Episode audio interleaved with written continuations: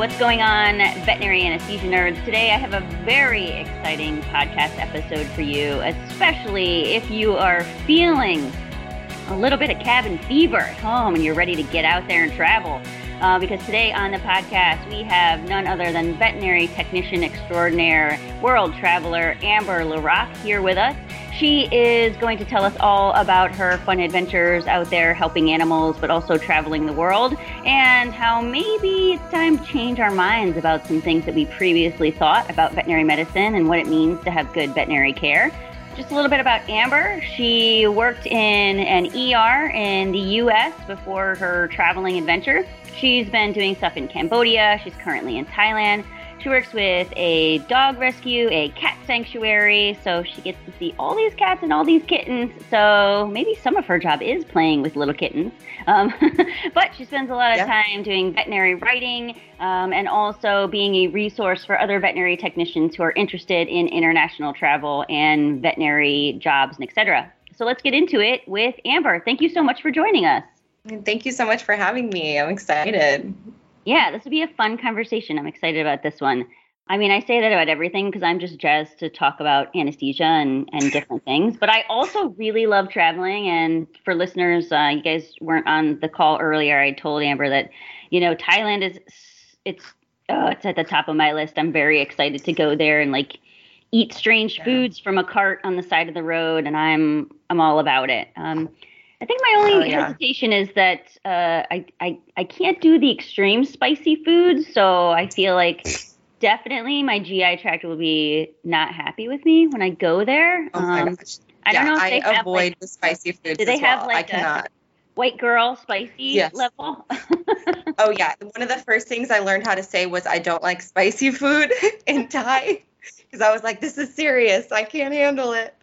So yeah, you'll be like, fine. I feel like Philadelphia spicy and Thai, true Thai spicy, that's a different that's a whole different thing. Oh my gosh. Yeah. Yeah, I've never experienced spice like this here. Like your mouth is burning like off of your face. It's insanity. yeah. I mean, I'm sure some people would love that, but that's not for me. They do. Um, they love it but I, it's very exciting. So, Amber, I think first and foremost, people listening in are going to want to know how did you go from an ER technician in the US to a traveling kind of solo, doing your own thing, creating your own opportunities internationally? as a veterinary technician and if, if people are interested in doing this kind of what advice do you have but first tell us like what you're doing what does your typical day look like as a international traveling veterinary technician?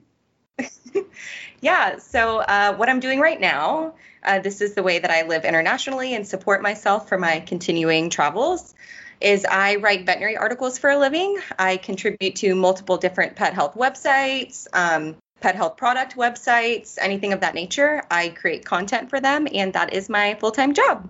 So, yeah, that's how I'm able to support myself. And I guess the road to this point it started in 2015, right when I graduated from college.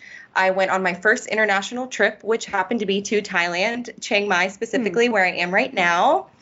And it was a veterinary travel group called Loop Abroad. And they offered a uh, two week trip volunteering at Elephant Nature Park, as well as part of your trip being spent at a dog shelter working in shelter medicine. And that trip was so impactful for me that the second I came back home, I was like, okay, I have to find a way to make this a regular part of my life.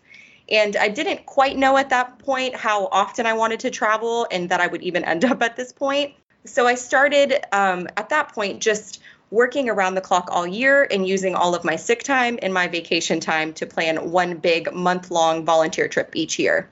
And I did that for about three years until I got to the point that I just realized I was living for these trips. And all that would happen is I would go, it would end, and then I would start all over again. And I just wasn't happy anymore. I wasn't feeling completely fulfilled. And at that point, I had learned that there's so many clinics, rescues, charities out there doing work that I really want to be involved in, but I just need to find a way to do it. And, you know, there's a lot of paid opportunities for veterinarians internationally. There's not as many for vet nurses, at least at that point, there wasn't. So um, I knew I just had to brainstorm some ways to make it work. And I have always loved writing. Um, it's something that I've always been really passionate about, just doing in my spare time. So I decided, you know what, I'm going to see if I can combine vet med and writing. And I spent about six months while I was working at the ER full time, just pitching different articles to different pet health websites, anybody that would let me. And at first, I did this for about four to six months without getting paid just to build up a portfolio. And uh, by the end of that six month period, I got websites that agreed to hire me because I was licensed and I had a decent portfolio and ER experience. And uh, before I knew it, it was a full time career, and I was taking off to live in Cambodia. So that's kind of my road to where I am now, and I've just been doing it ever since. That's amazing. And as somebody who started out as a journalism major myself, I Ooh. love this idea. And you now you got my wheels turning that like hmm, could I? Oh yeah. I do this? Is this something yes. that maybe I could go back into? Although I got to tell you, I like I actually left journalism because of fucking copywriting, man. Oh, copy. Oh, I know. it's so know tedious. It. Yeah. Um, I, I remember yeah, like, really sitting is. in this one uh, this one publication in college, and I was like, you know, I was on copy that day, and just like in a cubicle for six hours, you know, going through, and I was like, oh, I can't do this for the rest of my life. And then I was like, oh, yeah, I do like working at the vet's office. Let me go do that. You know, hindsight, hmm, maybe I made the right decision. I don't know. I don't really think journalists, well, I mean, journalists seem to make money, and I don't think anyone is like urinating yeah. on them. I don't know. Yeah, that that's a good plus. But I will say something that adds a little spark to the writing career is you just have to find a really great coffee shop with a good coffee, and it makes it a lot better. Mm, yeah, that's that so is it makes it a point. lot less mundane. Okay, yeah, well, I just work like, from there, and you're good. Feel like after this, you're gonna have a lot of people, you know, contacting you and being like, "Okay, how can I get in on this?" Because it sounds too good to be true. Um, oh, so take us. Let's let's talk about, you know, you're doing this now, and this is kind of where you came from. This is a case based podcast, but I think that you know I don't want to throw a particular anesthetic case at you because just the reality of your work is that you're not going in every day dealing with surgery and anesthesia and that kind of thing. But you certainly are occasionally dealing with surgery or anesthesia or even maybe sedation or drugs being involved. So let's talk about yeah. this. And, and kind of what I would love to hear from you is have your ideas or ideals even changed a bit because I would assume that the medicine and the culture and everything is so vastly different. So, how do you balance kind of keeping an open mind, not being judgmental, with this Western sensibility that we know everything best and that we have this, you know, kind of gold standard of medical care? And if we if you're not doing this up here medical care, then you're not doing it right. Um, so yeah, kind of walk us through what have you experienced with that, or has your mind been changed at all? Yeah, um, a million percent. I'm a completely different person and technician now than I am when I started and was just working in the emergency animal hospital. And it's for a lot of different reasons, but a combination of the patients that I met along the way, but mostly the people and just seeing the different circumstances around the world. And truly, all it took was one sterilization mission to really just smack me in the face with okay, we don't always need the gold standard. Everybody else has their own way of doing things, limited resources, but you know what? They get the job done and they did an incredible job. So I just really had to realize that sometimes it's just about the greater good at the end of the day and you don't always need the gold standard to offer your patients amazing care and even if it's not amazing care you're at least improving their life moving forward and that's what a, the bulk of a lot of this work is, because most of the work that I do with these organizations is focusing on overpopulation and disease control. And a lot of times that's either max vaccinations or mass sterilization missions. And you can imagine when you're doing mass sterilization, a lot of the times you're out in the field. You typically don't have monitoring equipment. You typically, a lot of times, don't even have oxygen. So the first mission that you go on like this will definitely kind of be a smack in the face, but I think that most people will walk away from it with that same experience of seeing, okay, this was kind of like a well-oiled machine. All of my patients survived. Every single person that I was able to hand this dog or cat off to at the end of the day is so incredibly thankful that there will be no more puppies and kittens. And we've improved so many lives at the end of the day. So it really just kind of shows you that, wow, there's so much more than what I thought existed within the walls of the clinic. And there's actually a lot of different ways to do things that still make a big impact. Yeah, and I would assume that um, just because you're you're doing these mass sterilizations or kind of out out in the field type medicine, that doesn't necessarily mean that you're not providing decent pain control and sedation, right?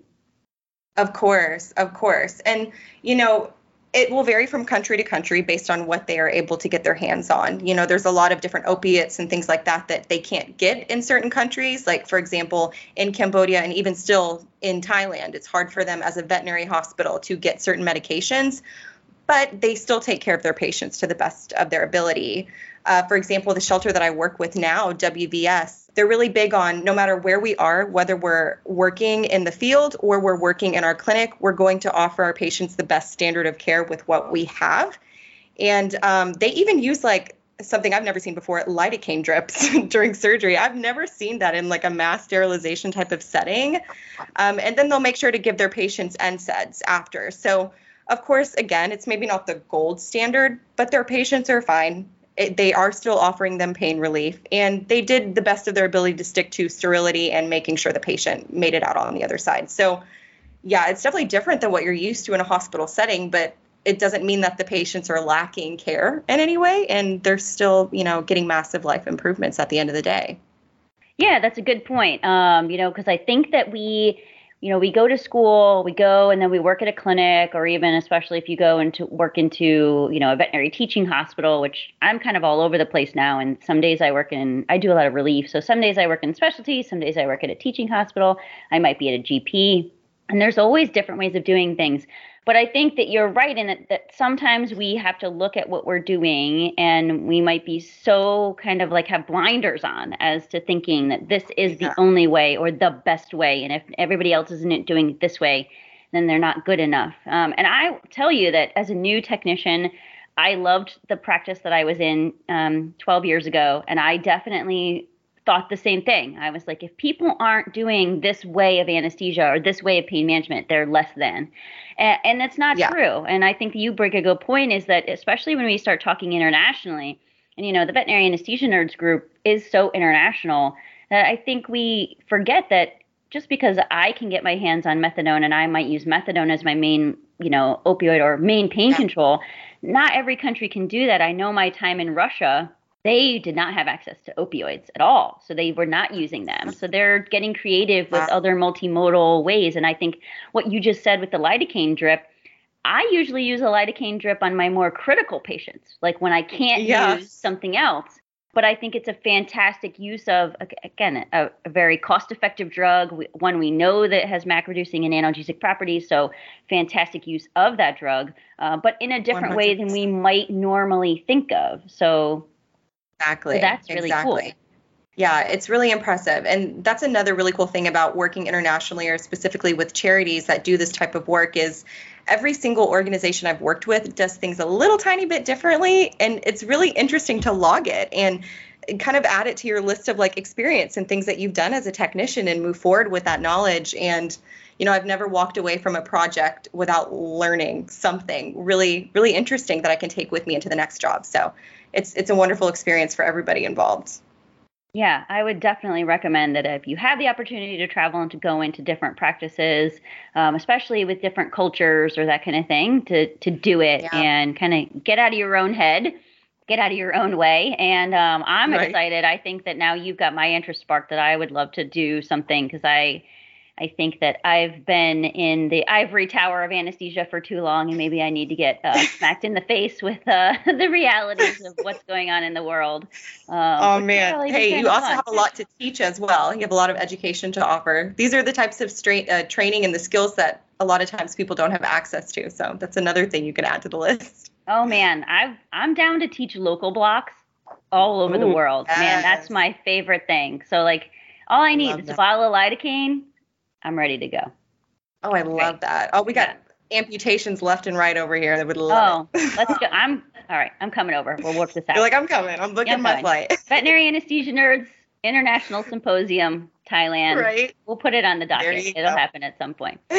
So, um, Amber, how do you like when you're traveling around? I know kind of before we got on, you had talked about you work with some, you do some wildlife volunteering as well. Talk to us about that. So when you're in different locations, you just contact different wildlife centers and you'll do work with them as well. Yeah, 100%. And the only really wildlife experience that I have in terms of like volunteering or visiting is um, with elephants. I just love them so much, especially because most of my travels have been in Southeast Asia. This is an animal that you're going to encounter often, whether it is in a good situation or bad. Um, elephants, unfortunately, are the main victim of animal tourism here. Mm-hmm. Thailand, Cambodia, Southeast Asia has come a long way in terms of welfare for these animals, but there's still a lot to learn and a lot of work to do.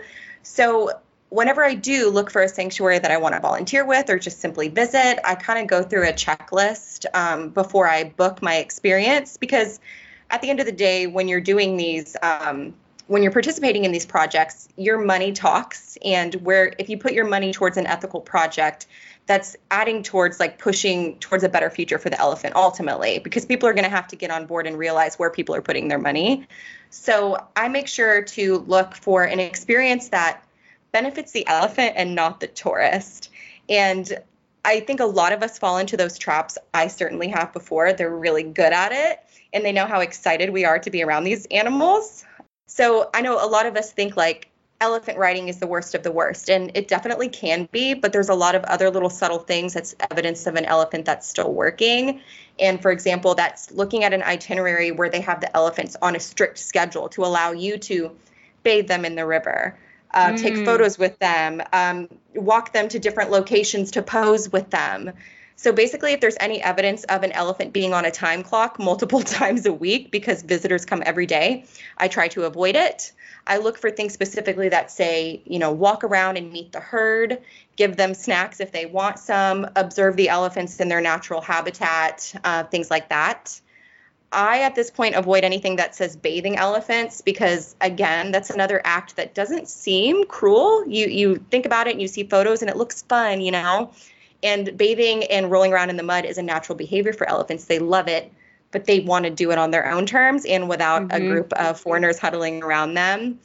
So, you know, there's a lot of little subtle ways that they trap us, but at the end of the day, if you can make sure that the experience that you sign up for is based on the elephant's enjoyment and not yours, then I think it's a good project to either volunteer with or visit.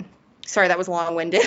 no, that's great. You know, you kind of like are bringing up some, you know, my own kind of things like, oh, what have I participated in? Because I know definitely I can look back and I went on two different. I was the typical in college, right? I'm going to be a marine biologist. I, I think we all went through this phase because nice. of Lisa Frank and those damn dolphins. I know it. They got you. Yeah.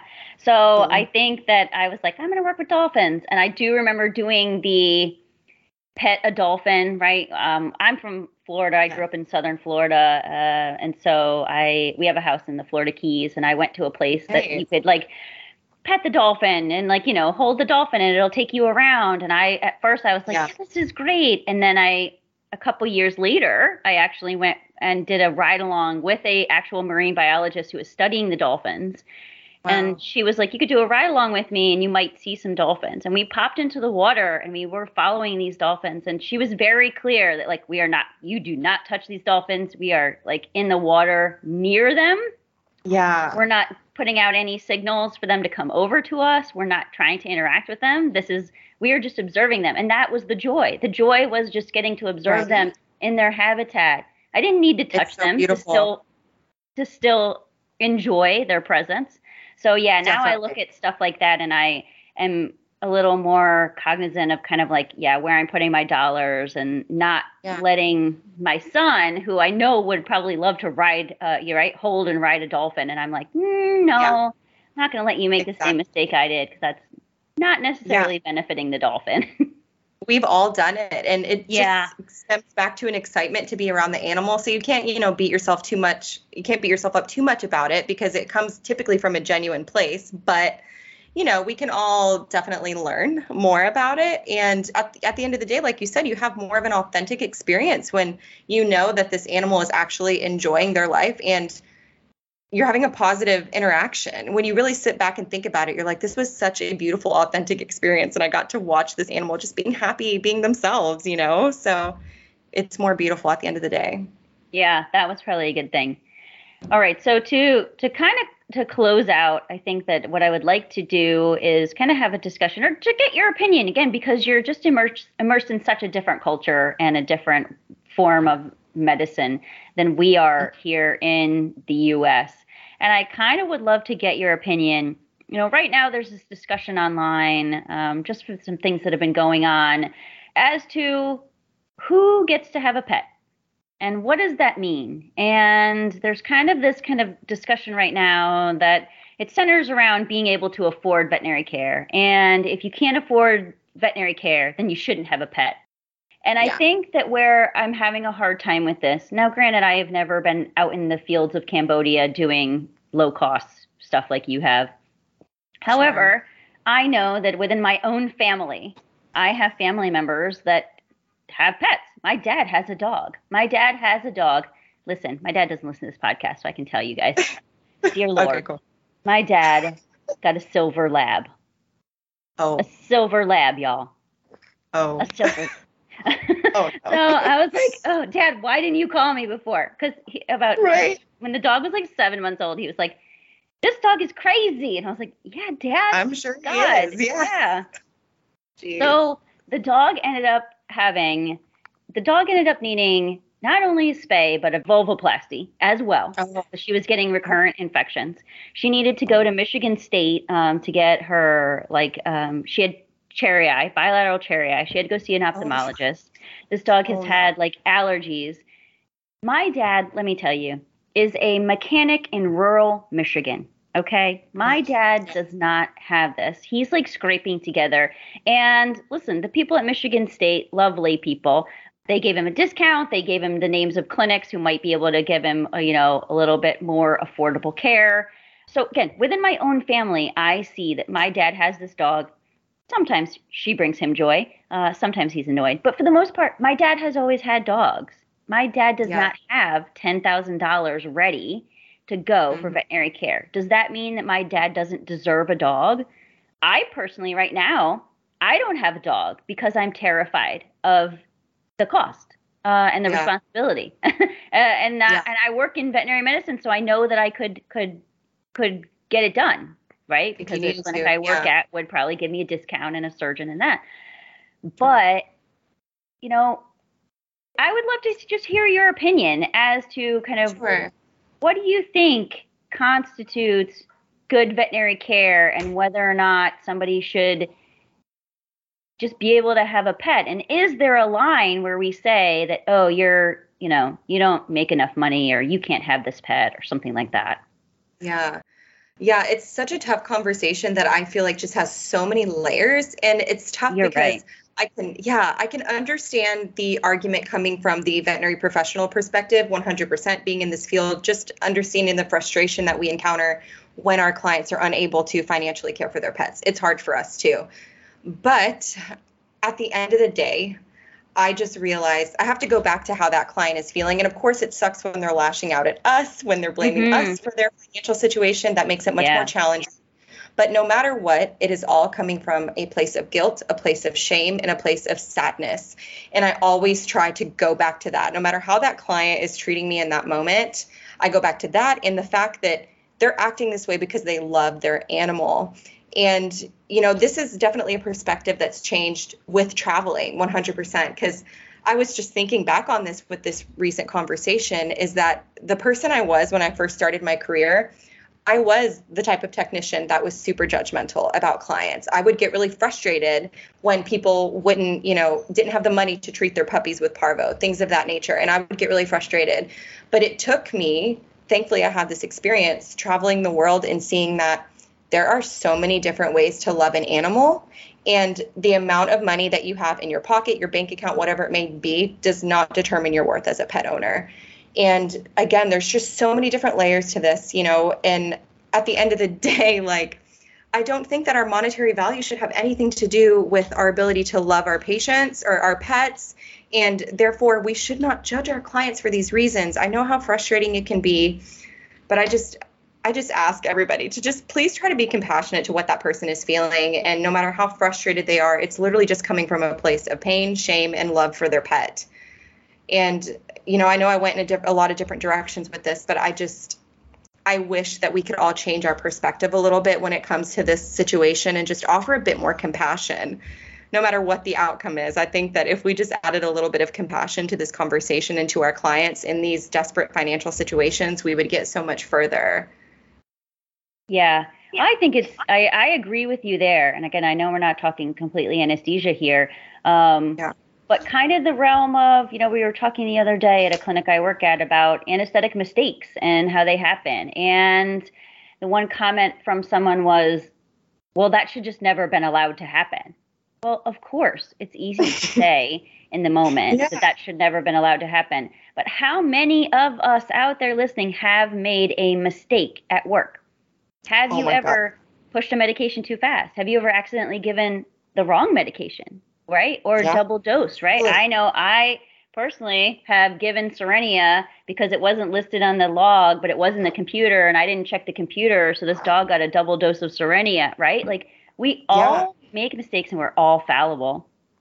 And I think that um, I think just the judgment in general, it just it it, it is really intense sometimes. Uh, and yeah. I'm sure it's intense in other um, employment areas as well, not just veterinary medicine, but certainly in veterinary medicine, I think sometimes we expect our clients to come to the table with the same level of knowledge that we have Right. And there, you know, my dad, as a mechanic, does not understand, you know, the level of complex. He doesn't understand why he shouldn't have got a silver lab, right? He just thought this is a puppy. 100%. It needs a home. I'm going to give it a loving home. I'm going to make yeah. sure it has a bed to sleep in at night. I'm going to give it some food. It's going to be great, right? He doesn't understand all so the true. interests, right? Um, yeah. And kind of for the same reason that I have not adopted, like anytime there's like a anytime there's like a, a brachycephalic um, uh, puppy that has like you know some kind of deformity, and people are like, "I'm gonna take it," I'm and I'm like, "Oh, I might not take it because I know all of these things, right?" But yeah, other exactly. people shouldn't be faulted for their compassion and their, you know, like they just want to give this animal a loving home, and they're trying really hard, and I do see that. And at the end of the day, again, I get it that we we need to be paid for our services because we do need yeah. to get paid and we need to be paid a fair living wage and all that stuff. But I do think yeah. that it's nice to have conversations about this because it maybe for a minute you could sit with it and see could I be wrong? Could I be approaching this from a different perspective? And I think I'm guilty of it and I I want to get better, you know, as a human being and stuff. And so I think yeah. that to your point, just experiencing different places and different cultures helps move that conversation forward. It helps give you such a different perspective, which is very much yeah. needed. Yes, and then also too though, like I even without that knowledge, like I'm I'm so thankful for the opportunities that I've had just because it has really changed me as a technician. But also, I think that at the end of the day, we can all really come back to the fact that as a as a field, we want everyone to show us compassion. We want people to show us grace. We know how difficult it is to make a wage that is difficult to live on. So, why doesn't that same compassion, grace, and understanding pass over to our clients as well? And, you know, I really struggle. I've, I've made videos about this and gotten like some backlash is that I really hate the saying, if you can't afford the vet, don't get the pet. Oh, I, I know. It. I hate it I mean, so much. It infuriates me. And, you know, in certain aspects of it, again, it has layers in terms of like preventative care, things, you know, infectious disease. I get that, you know, and that is so frustrating and it, it's unfortunate when the pets have to suffer.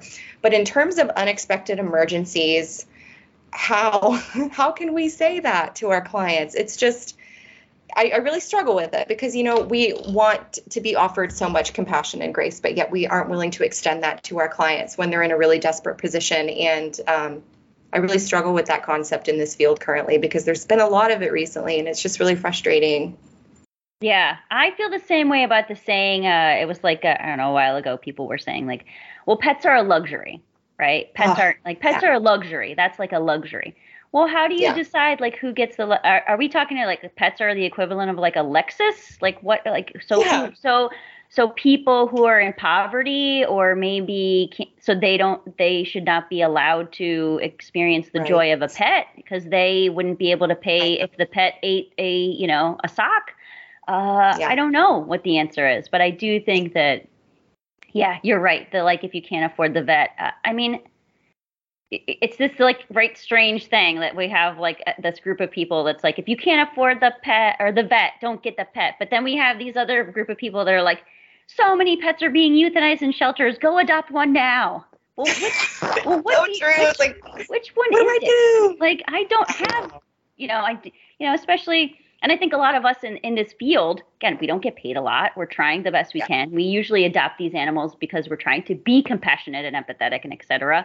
Um. I mean, I personally don't have like eight to 10 grand just sitting in an account ready to go in case never one of have these- I ever. one of these cats, like, you know, eats something it I'm, I'm know. praying that my pets don't have a medical emergency on the daily. You know, it's it's hard. Yeah.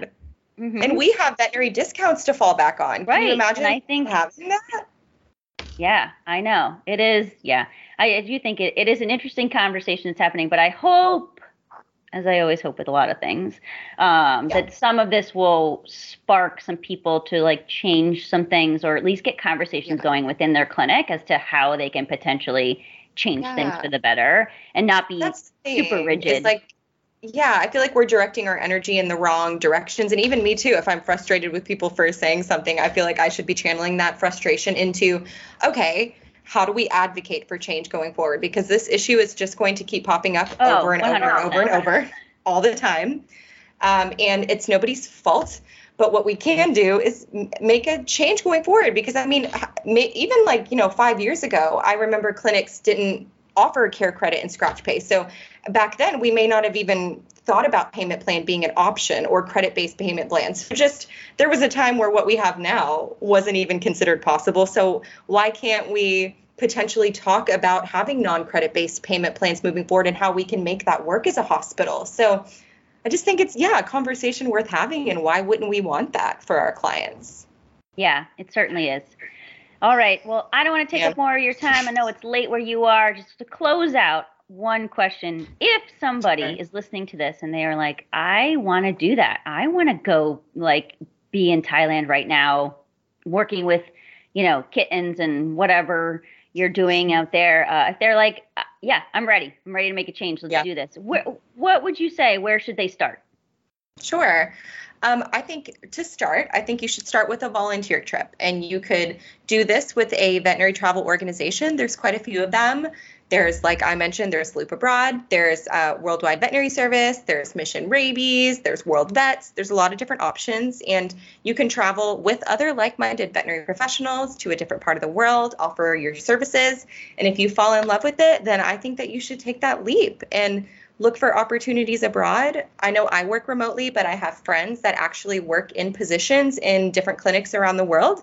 So um, it is an avenue that you can certainly explore. There are opportunities, and you should just get your foot in the door and try it. Yes, yeah, everybody, get out of the house. Go do something uh, outside of your comfort zone. Yeah, definitely. I'm gonna look into it. I'm gonna be sending some emails later. So I'm telling you, You a couple please. years, we're gonna be in Thailand. Yes, it's happening. I'm ready. All right. Well, thank you so much, Amber, for taking the time to be with us and kind of get our gears turning about some different things and ways that we could approach things differently, certainly from an anesthetic or pain management perspective, but also just maybe from a human perspective as well. Thank you so much and uh, safe travels wherever you're going next. Um, where can we find you if we want to keep up with you? Yeah, uh, the main place you can find me is on my Instagram. Um, it is at Vet Tech and Travel. And uh, yeah, you can just kind of keep up with me there and ask me any questions you have. All right. That sounds good. All right. Thank you so much for being on the Veterinary Anesthesia Nerds podcast. We appreciate it. Thank you.